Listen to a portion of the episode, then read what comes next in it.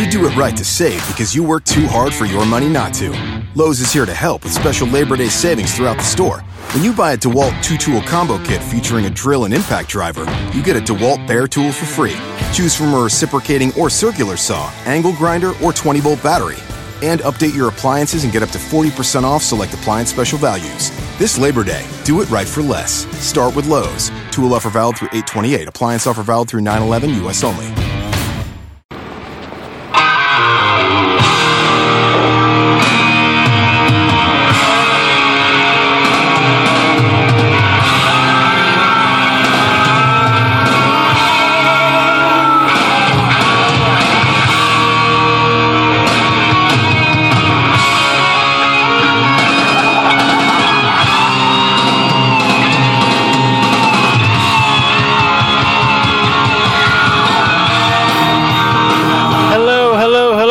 Up, everybody?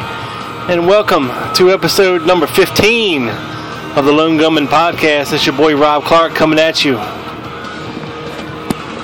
Today, we're going to talk a little bit about my favorite little enigma himself, Mr. Lee Harvey Oswald. And before we get into today, I would first like to thank everybody for listening again. It's only getting bigger, and that's a that's a good thing. And and the more people listen, the more it makes me want to do this uh, because I know people are getting something out of it, and it creates a dialogue for discussion. And it's one of my favorite topics. And if you haven't yet, and I don't know why you haven't, if you haven't please check out my buddy Doug Campbell's podcast, The Dallas Action. You can find him on Spreaker. You can find him on Facebook. And please, please give him a listen. Let him know what you think. Visit my Facebook page. Let me know what you think. Give it a like. Feel free to comment. Feel free to send me an email. Everything is real streamlined on the Spreaker. Okay, just click on my info and it'll give you everything you need right there, one click away. My email, the Facebook page, stuff like that. You'll find it all in one spot. And the Facebook page is where uh, I'll post up information, documents, testimony, photos, uh, things like that from what we talk about here. And just to clarify a couple things from the last podcast, um,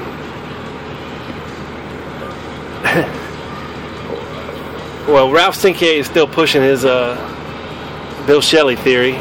No, it's not his because he stole it. Remember, uh, but he did end up giving David Josephs credit uh, for it, and rightfully so. And you know, I have to say, it it, it, it does resemble Bill Shelley, and like I said, that opens up a whole lot of holy shit if it is him because it changes the dynamic of everything. And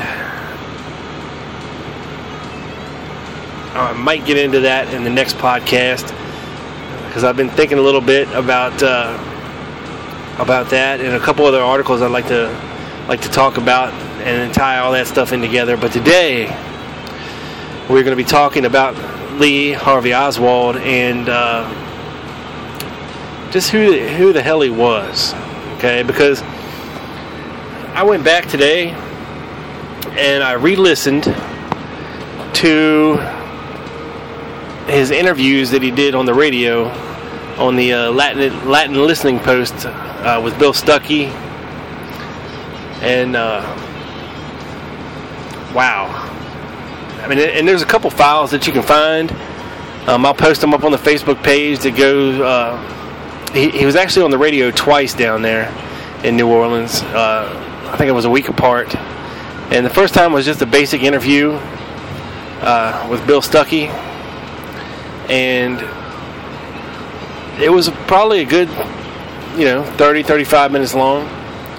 And then uh, he was on about a week later, and uh, he was on there with uh, Carlos Bringuier. And that one was only about 20, 25 minutes, something like that. But I'll post up the audio if you'd like to go listen to him.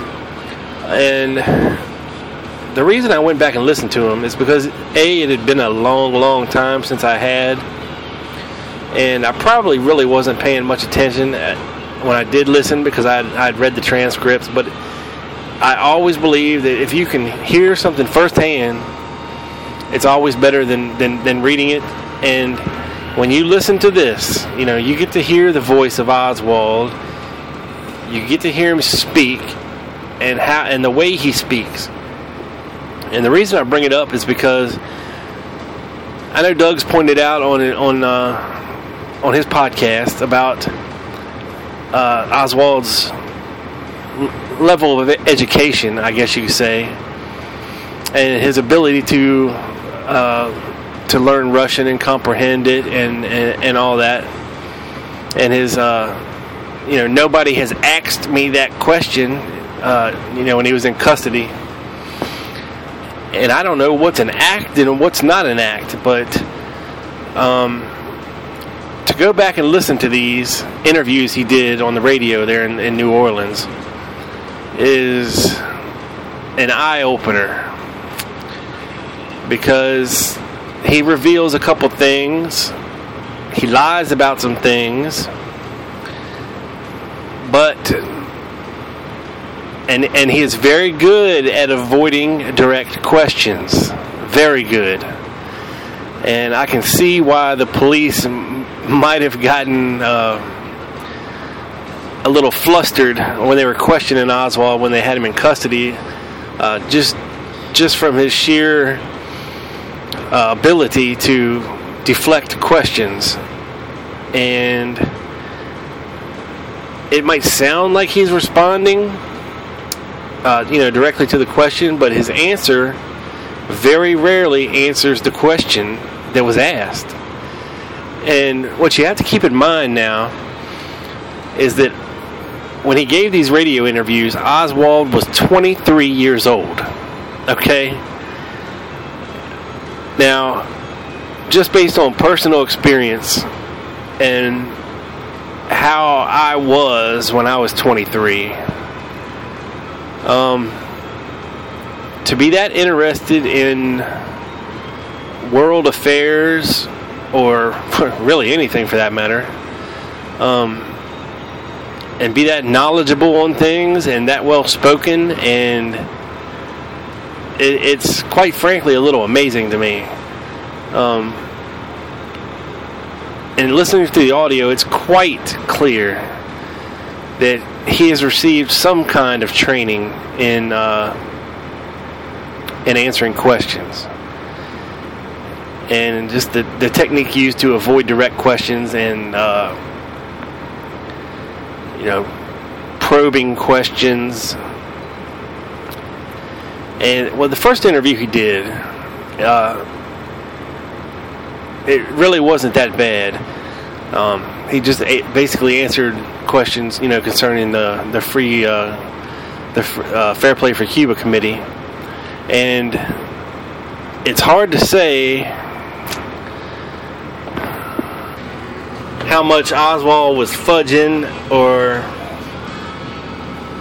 expanding on, you know, taking liberty of expanding, but he said a lot without really saying anything, pretty much, and it, it, it's it's pretty cool to sit there and listen to him, you know, pretty much expand on all this stuff without really saying anything uh, you know, concerning the, the Free Cuba Committee, and, and, he does know this stuff about Latin America and uh, different other countries, and even countries in Africa, and their their their gross national product and what they export to various countries, and different countries' connections to communism and Marxism, and feudalism and socialism and democracy, and what it means to him. And uh, his his basic stance is that America just needs to mind their own business and, and stay the fuck out of everybody, all these other countries' business, and let them do their own thing. Um, and that he said that that's pretty much the Fair Play for Cuba committee's stance.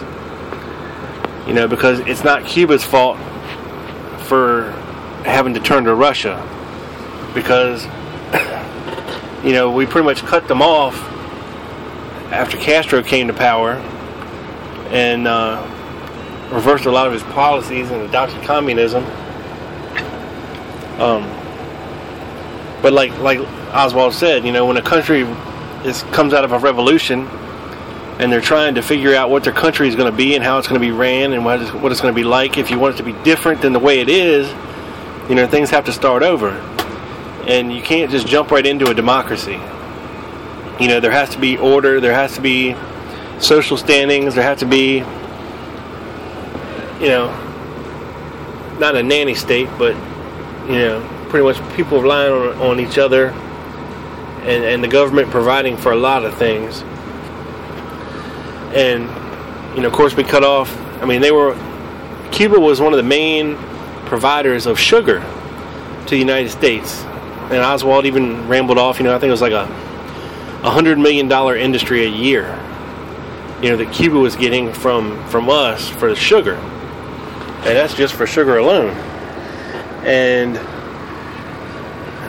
when we cut them off, you know, they had to find somewhere else to sell this sugar and, and, get this money, and they turned to Russia. And but you know, the deal made with the Russians. This is what Oswald said. Now it was eighty percent. Uh, they paid eighty percent in machinery and technologies, and only twenty percent in cash which really hurt the common person, the farmers, the peasants, uh, and and you know caused people to flee because they had nothing. Um, you know, the government wasn't able to provide for them on that kind of income alone, and people wanted to branch out and start farming other things and providing for their families, and it wasn't allowed. And you know, I can see Oswald's point of view because, you know, unless some place is like, I mean, out of all the places, you know, where there's conflict, where there's uh, utter chaos and dictatorships, you know, when things get out of hand, like, you know, the kind of crimes against humanity, I, I guess you could call them you know, the places like North North Korea propagates on on its citizens. Uh, places like China, uh, you know, some of these uh, African countries um, that are just they're just run run amuck with corruption and uh, just anything goes type of mentality, and uh, you know, the military runs things, and you know, people are slaughtered and it's just horrible things going on in this world. And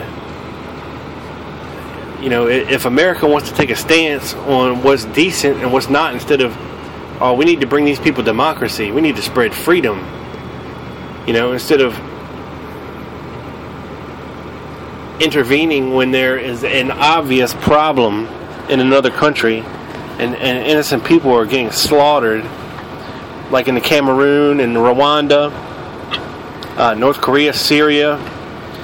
You know, we're stuck guarding the poppy fields in, in Afghanistan. You know, and, and, making up fake boogeymen like Bin Laden and uh, creating fake stories about his death. You know, to, to, to take some heat off Obama's birth certificate. And of course, you know, 9/11, all that was crap. You know, to get us over there in Iraq, and now, you know, now Iraq's going to shit again. And it seems like America is always some place where they're not needed and not in the places where they are needed. And Oswald was right about that. Now, the question is was it all an act? Was it was he playing a part? Was it all propaganda? Was it a big uh, facade. Um, and the way he speaks in these radio interviews,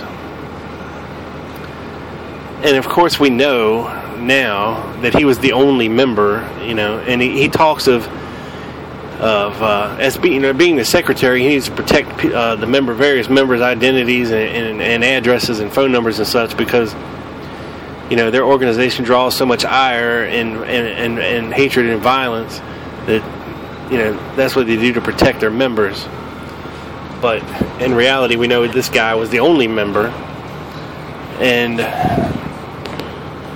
you know that he picked up his his, his recruits to hand out flyers from the uh, from the uh, unemployment agency and paid him two bucks.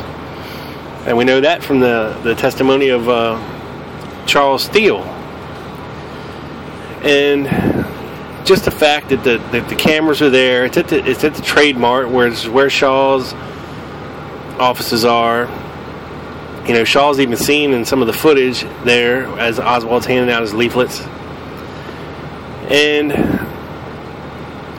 drawing back to this little Bill Shelley in front of the Trade Mart debate as he's uh, handing out the flyers, you know, somebody posited that it could be, that the figure could be Thomas Beckham. And we, we touched a little bit on Thomas Beckham in the Bishops of New Orleans episode of uh, Lone Gunman. And I went back and I reread his HSCA testimony because Ralph tried to say that no way it could have been Beckham at all.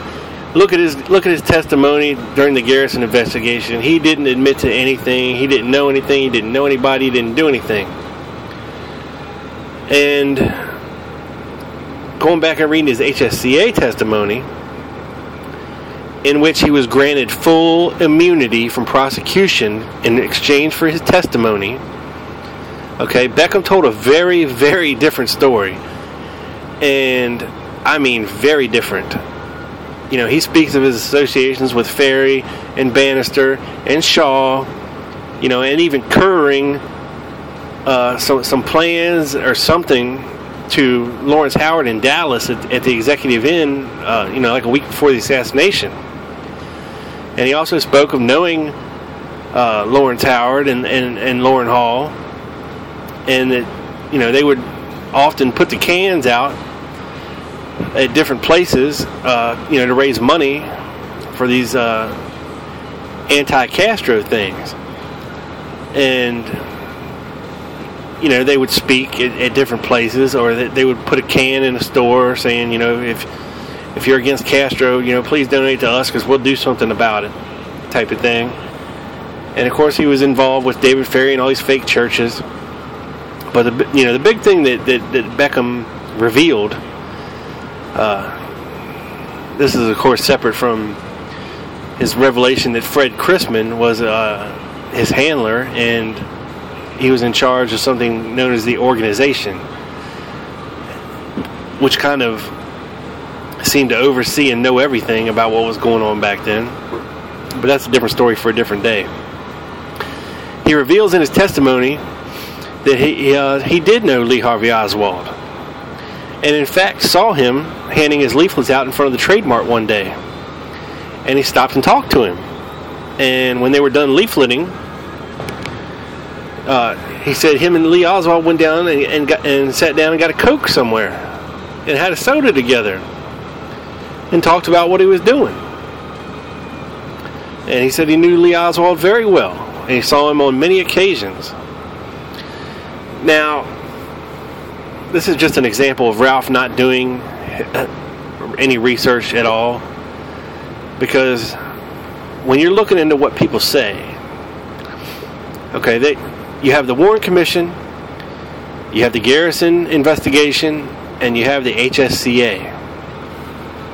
And of course, all these are testimonies under oath, supposedly. Okay, and we all know how everybody feels about Warren Commission testimony. Uh, a lot of it was stricken from the record, a lot of it was changed or altered, or people were ignored, and, and you know, the right people weren't interviewed. Uh, you know, and then we have the Garrison investigation where people were very reluctant to cooperate with Garrison, and there really wasn't a whole lot that they that he could do about it, um, except for people like Kerry Thornley, who he who he uh, slapped for contempt and threw him in jail. But the HSCA testimony, I have to think, is a little more reliable because you got to figure, okay? After the or during the Garrison investigation, you had a lot of people dying in between 63 and 67. You had Guy Banister dead. You had David Ferrie dead. Okay? Uh, you had uh, some of these anti-Castro Cubans dead. Eladio del Valle and uh, several people, uh, you know, relating to the to the Tippit shooting. And people were very reluctant to speak even then. But to the HSCA, you have to think by then, okay, a lot more people were were dead. Okay, you got Clay Shaw dead. You got uh, you know people I've already mentioned dead. Lee Oswald dead. David Ferrie dead.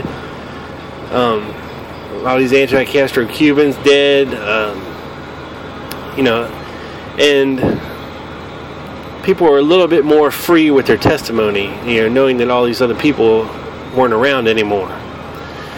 And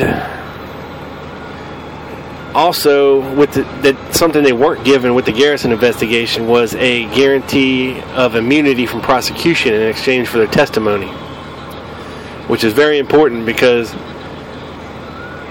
it's basically a free pass to say, you know, finally finally spill all the shit that's been weighing on you for all these years, and not have to worry about being prosecuted for your involvement or your knowledge. And I tend to place a little more credence on the HSCA testimony of just about everybody, um, just due to that fact that they had that they had that power to provide immunity for for for testimony of important you know people, and you know, like I said, he didn't give Garrison jack shit you know, he he said Crisman told him to go in there and deny, deny, deny, deny, deny, deny, deny. Okay, and he said, don't worry about it. Nobody's going to be the wiser. Just deny, deny, deny. You don't know nothing. You don't know anybody. Nothing happened. You ain't involved. Blah blah blah. He said, don't worry about it. And he was right. He went in there and denied, denied, denied, denied, and nothing was done to him. Nothing. Nobody did anything to him. And uh, he basically saved his own ass. Now, when it comes to the HSCA testimony, like I said, it is a 180 degree turn, and I'll post a link to that on the Facebook page, and you can read it for yourself. You know, it's frankly, it's quite one of the more interesting HSCA testimonies given. Uh, is Thomas Beckham's, and of course, this provides the point that you know it could be Beckham in the photo. It doesn't necessarily have to be Shelley and you know it's one of those things to where it's going to end up like George Bush in front of the TSBD. It's going to end up like uh, Prayer Man. It's going to end up, you know, being something so vague that people have very strong opinions on, but nothing can be actually proven one way or the other. Now with Beckham, we do have his testimony that he was there. Okay, nobody ever put Shelley in New Orleans. Um, you know, there's there's a, a big possibility that Shelley was CIA. Um, and like I said, I'm hopefully going to get into all this in the next podcast because I've got a couple uh, alternate narratives that I'd like to run through with you, and that a lot of people haven't heard about in the past, and and see what you guys think about it. But back to New Orleans for a second. Um, well, an, an interesting thing is it really right after the assassination, uh, the district attorney, I think it was the district attorney for uh, Texas, Waggoner Carr, uh, he found out that, that Lee Oswald was an FBI informant and he had his number, his FBI informant number, and knowledge that he was receiving $200 a month in payouts. Okay? Now, we also have, uh, back in New Orleans, when he was working at the Reily Coffee Company earlier in the summer of 63. We have testimony from Adrian Alba, who ran this garage next door to Reily Coffee Company that Lee Oswald supposedly always hung out with. He would like to go over there and talk to Adrian about, about guns and look at magazines and, and general chit chat. And it was a place he liked to hang out. And this was also happened to be a place where the government officials would park their vehicles. You know, people that worked in the. Because remember, I told you that Reily Coffee Company, Banister's office, ONI, CIA, FBI, they all had offices with, right within walking distance of each other. And this particular garage that, that Alba worked at was where they would park their vehicles. And he states on several different occasions while he was talking to Lee Oswald that the FBI or an FBI car would come up and hand Oswald an envelope. Okay? Now, what was in that envelope, I don't think was known. Whether it was instructions, whether it was a payout, you know, we'll never know. But, you know, it, it harkens back to what Oswald told Beckham in his HSCA testimony. He said that Oswald had told him that the chief had his back and would protect him. And in referring to the chief, Oswald was speaking directly of Hoover, okay, which, as we know, is the head of the FBI back then. He said it doesn't matter what these what these local local FBI people do to me. He's like, I know the chief will always have my back. He knows what I'm doing. Okay, which is, is very interesting. And of course, we have, you know, from Abraham Bolden, the fact that an FBI informant named Lee called and tipped him off about the assassination attempt in Chicago. Which makes things even more interesting. Okay? Because as I've touched on before, uh, that he was likely involved with the CIA when he was doing his false defection to Russia. And he was debriefed when he got back, you know, and that was probably, you know, the end of Oswald's CIA involvement. Now, he was also debriefed by the FBI when he got back, in addition to the CIA. And he always had close ties. He, when he got arrested in New Orleans, he demanded to see somebody from the FBI. And they spoke to him for two or three hours. Okay? And, you know, what's interesting is I, as I read today that in a letter that he wrote, I think it was to the uh, chairman of the Fair Play for Cuba Committee, he wrote five days in advance of this little altercation with Carlos Bringuier that uh, you know, that he had recently been arrested for leafleting and uh, put in jail uh, over it. Now, he did this five days in advance of the actual thing taking place, which is odd. You know, it gives you the impression that, that maybe it was a a setup to, you know, give more give more weight to what Oswald was doing down there because as we know, he was working out of Guy Banister's office. We know Guy Banister was buddies with Hoover. We know Guy Banister was big into outing uh, commies and communist activity. And with Banister handling Oswald, you know, and putting him in these situations and, and creating this publicity for him. Um, and with Oswald also being in the same circles as as Ferrie and uh, you know a lot of these anti-Castro Cubans and, and Clay Shaw, you know, they might have figured out that this guy is a damn rat. Okay, and that's why he might have been set up as the patsy, you know, to take the fall for what what they were going to do. Because it really doesn't make any sense. Um, because if you go back and listen to the Oswald interviews there on, on the radio, he states a couple things. One of note is that you know the interviewer asked him, you know, has he ever visited Latin America or or, or been to Cuba? And he says, no, but I've been to Mexico. And of course, this was in August of '63, and we know Oswald didn't supposedly go to Mexico until September of '63, near the end of it. So, was Oswald lying about that? Because we don't have any records of Oswald going to Mexico before then. You know, I'm just wondering what the what the end game could have been for Oswald, or what they had expected him to do. Uh, you know, if if he actually did go to Mexico, and it was actually him that, that you know tried to, and, and I don't know because I'm more lean more toward the camp that it wasn't Oswald. At least the guy we know is Oswald in Mexico. Um, for a ton of different reasons, and of course, this is another thing that divides the researchers. Of there's you know there's some people that believe he did go to Mexico, and there's people that does, don't think he went to Mexico. You know, and, and both both for various reasons, and it's hard to say for sure. Um, because Oswald was doing some strange things in the summer of '63.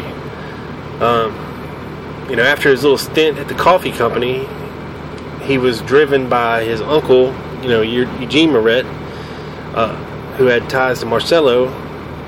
He was driven over to, what was it, Alabama, to speak at the uh, Jesuit college that his cousin attended, and he gave a big speech there.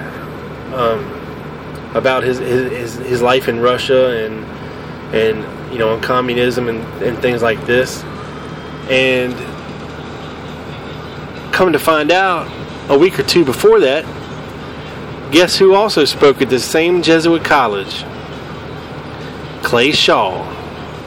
You know about international trade and, and, and this and that and the other which I find highly weird. And then we also have him the next week visiting a atomic energy museum in Tennessee. I mean, his name is right there on the registry. It looks to be his handwriting.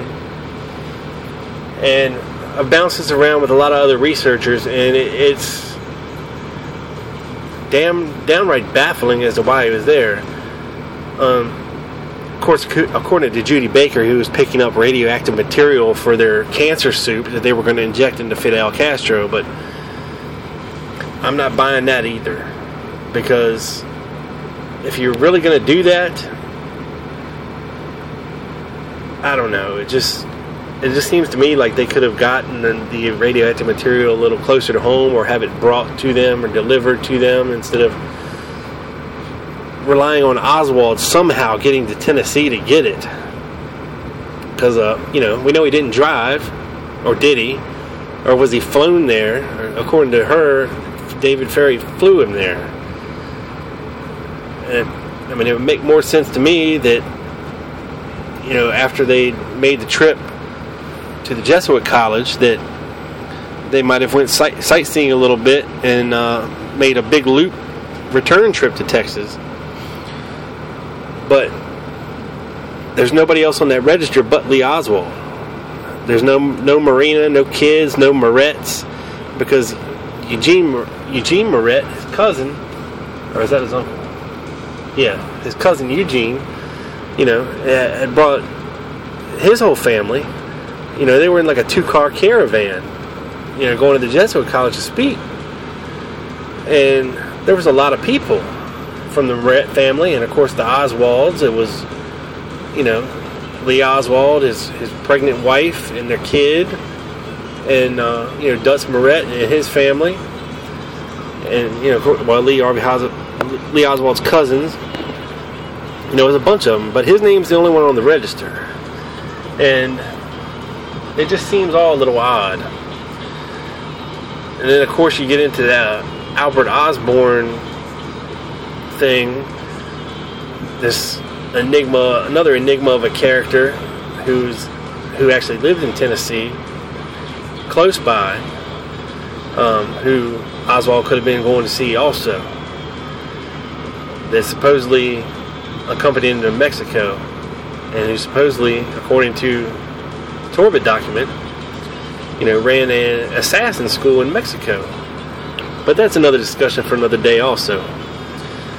Um, but I mean, I, I going back and listening to this stuff and these, these radio interviews, it, it's, I mean, Oswald sounds like a very knowledgeable, educated guy. I mean, he, he's pulling words out of his ass like superfluitous and and things like that, that that just aren't in people's everyday vocabulary and now and I'm sure back then weren't either. And you know, he even slips up in one of the interviews where he says they were talking about his time in Russia and how he was allowed to stay there, or uh, why he was allowed to come back after he renounced his citizenship. And he kind of slipped up when he said, uh, "You know, I was under the protection of this." And then he stumbles and mumbles for a second. And then he says, "I was not under the protection of the State Department."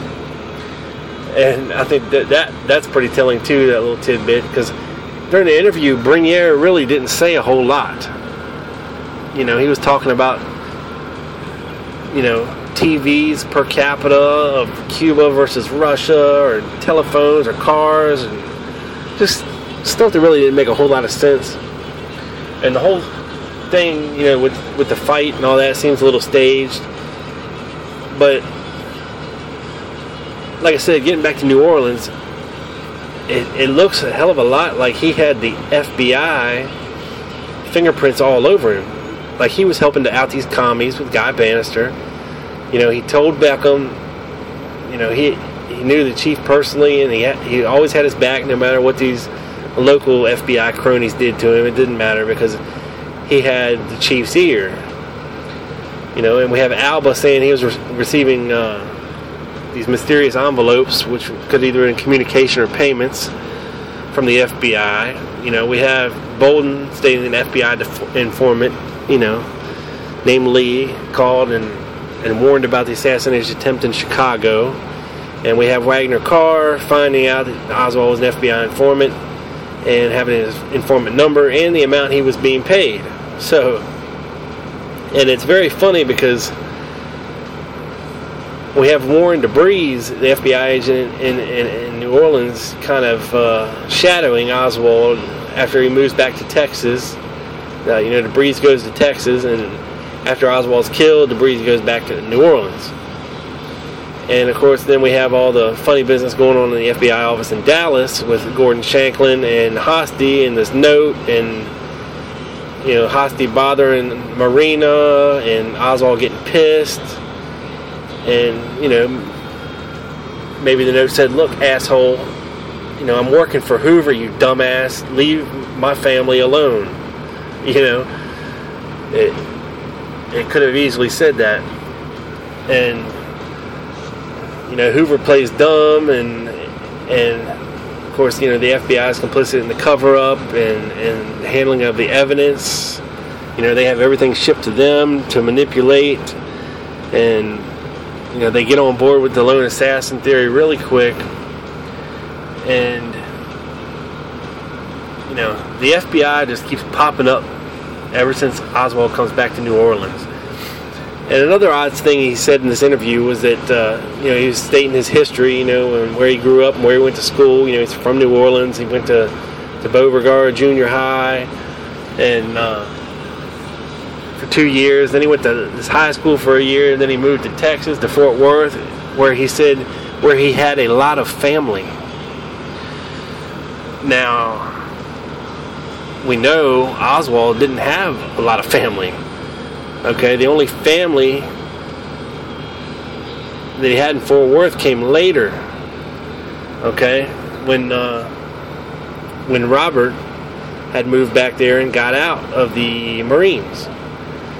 Okay, that was it. I don't think I don't think a one brother constitutes a lot of family. Um, you know, we know Oswald's father died, and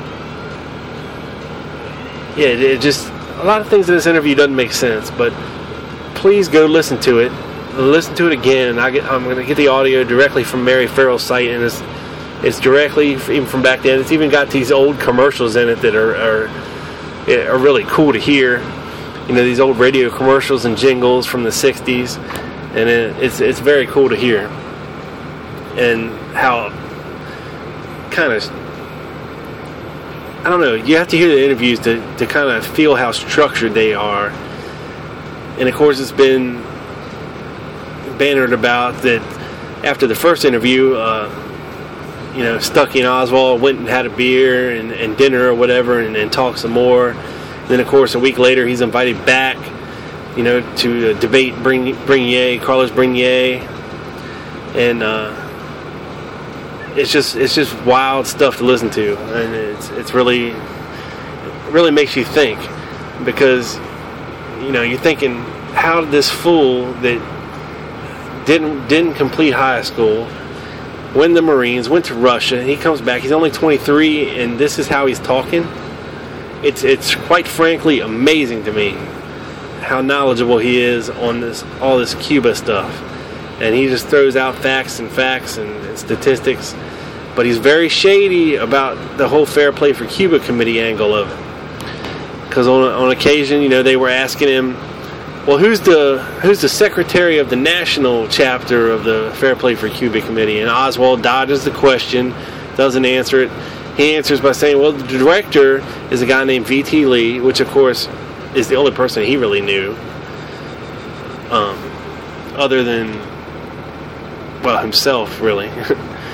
and you would think if he was a legitimate secretary of his chapter of Fair Play for Cuba Committee, that he would know the national secretary of the Fair Play for Cuba Committee's name. But he doesn't. He sidesteps that question very eloquently. And the whole thing is just very fascinating to hear. So please go back, listen to the audio. You know, we, we know we see all these instances of, of the FBI having their hands on Oswald and out in these commies and, and this and that because after listening to the interview, you're thinking, all right, this guy's going in with both feet. All right, he's not just dipping his toe in the water, he's jumping in. Okay, he's taking a stand, he's leafleting, he's going on the radio stating all this stuff. He's he's balls deep in this, you know, pro Castro movement that he's uh, creating this false construct of, and then he just drops it. He drops it like it's hot. You know, as my buddy Snoop Dogg would say, he just drops it like it's hot. You know, after after uh, after these radio interviews, he drops it like it's hot. Okay, and then he he prepares to go to Mexico. And what he does from then until he leaves for Mexico is, is also a gray area because we don't really know for sure. He wasn't working anywhere. Um, so yeah, please go back and listen to the interviews. Let me know what you think. Give me your take on it. I'm always open to new ideas. Maybe I have it wrong. Maybe my perception of him is wrong. But this is the only time that we have Oswald on audio where you can go listen to the man and what he said directly from his mouth. It's not secondhand. It's not bits and snippets from when he's in custody. This is him doing his thing, and it's damn fascinating to listen to. So please go check it out. Please keep liking us on Spreaker. Spread the word. Share some links. Tell your friends. Check us out. Check out Doug Campbell's podcast, The Dallas Action. He's a man. I'm telling you, you're going to love his show. If you like mine, you're going to love his. Okay? Because he comes in prepared and he's got the facts, he's got the documents to back his shit up, and he's on it. The man knows his stuff.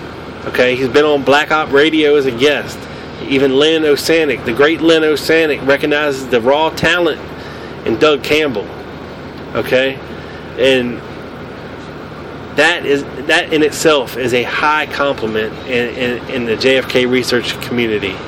So please give Doug's podcast listens, likes, loves, comments.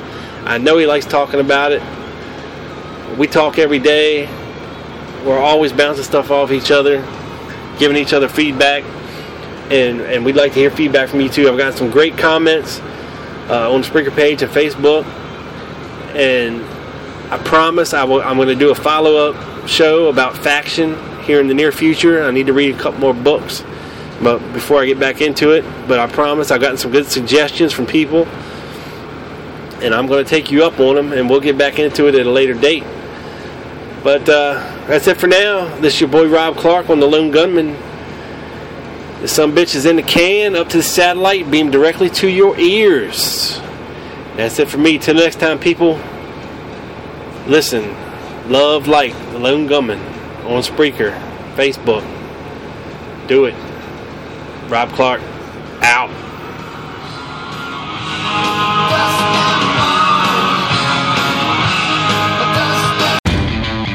Do it right to save because you work too hard for your money not to. Lowe's is here to help with special Labor Day savings throughout the store. When you buy a DeWalt two tool combo kit featuring a drill and impact driver, you get a DeWalt bare tool for free.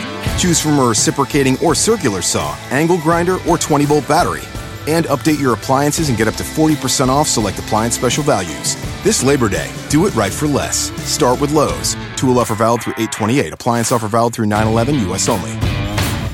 Restrictions may apply. Plans and cost of coverage may vary. Call Protect My Car for details. In these hard economic times, you've got to do whatever you can to save money. One of our biggest expenses can be our cars, especially when unexpected repair bills hit. Not anymore. If you do own a car, truck, or SUV made from 1999 or higher, you could stop paying for car repairs. That's right. You might not have to pay a penny to have it repaired. Just dial star star 1149 on your mobile phone now to see if you qualify. You must have an automobile made from 1999 or higher, and all repairs for your engine, transmission, and much more can become a thing of the past. Dial star star 1149 on your mobile phone today and get your car protected before your next repair bill hits. That's right, total protection for your car and no more repair bills. Just dial star star 1149 on your mobile phone now to see if your car qualifies. That's star star 1149. Never pay for car repairs again. Just dial star star 1149 on your mobile phone now. Dial star star 1149.